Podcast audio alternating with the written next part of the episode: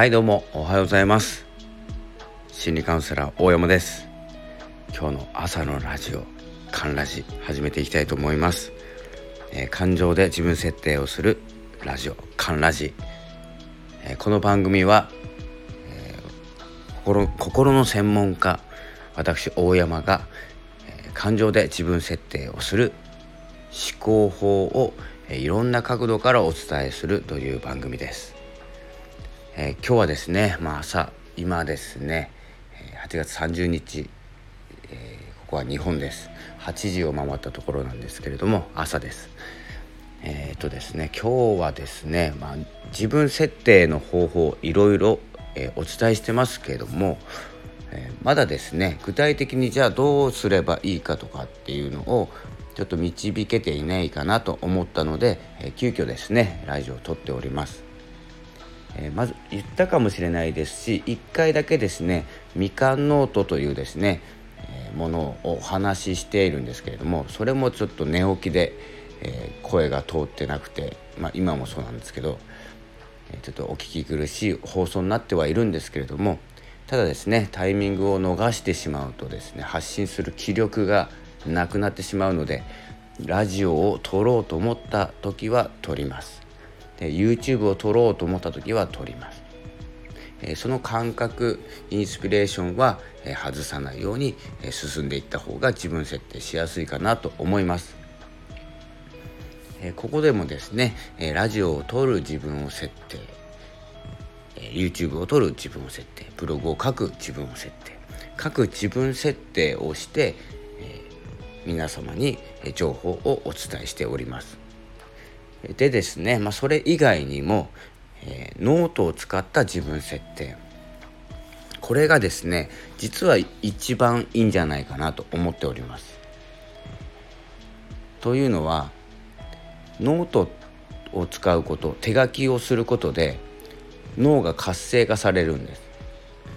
そしてそのノートを見返すとか見返さないとかは別として、もうですね潜在意識の方に自分の感情、抱いていた感情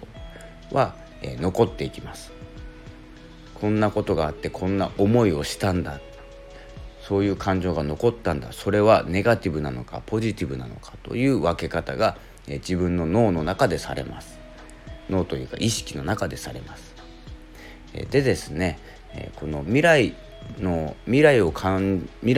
情を、観察するノートっていうのが みかんノートなんですけれども、このみかんノートはその受け取った感情プラスですね、今後受け取りたい感情も書いていくノートになってますので、嬉しいとかですね、楽しいとか、感謝していることとか、これからの生き方とかですね、ポジティブに向かいたいことがプラスアルファで書かれるノートになります。で、今感じている、今日感じたこと、ネガティブだったこと、それもですね隠さず、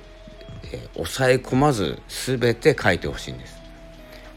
そして本当の求めていた、自分が欲しかった感情を気づいた時にそれを、書いていく、プラスアルファで書いていくことで、それをですね未来受け取った時に、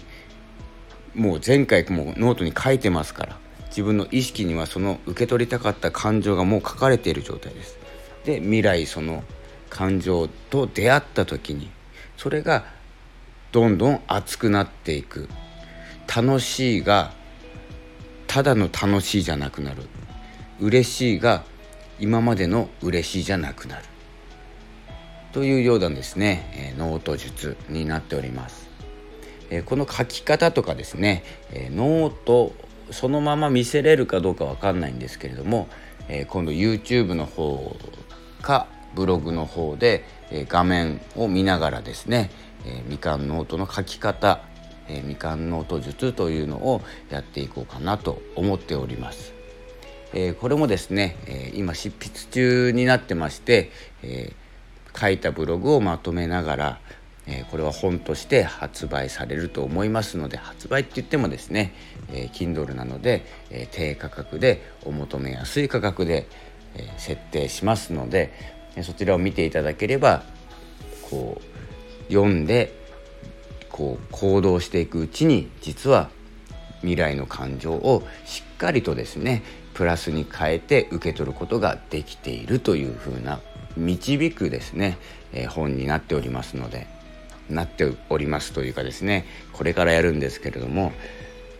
それをですね見て自分設定をうまくですね活用していただいて、決断をしながらですね、思考が多い、情報が多いので思考が多くなって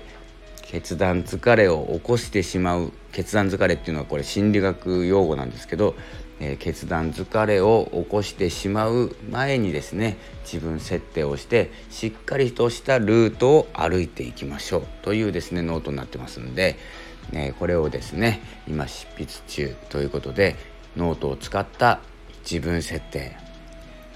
これも少しずつですねプラスアルファでお伝えしていければと思っております。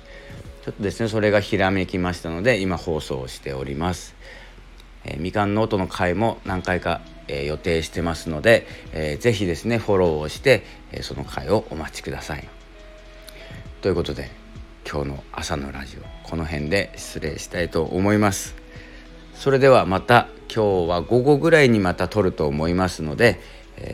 何かお話ししてほしい内容がありましたらレターの方で送っていただければお話しいたします。それでは今日はこの辺で失礼いたします。さよなら。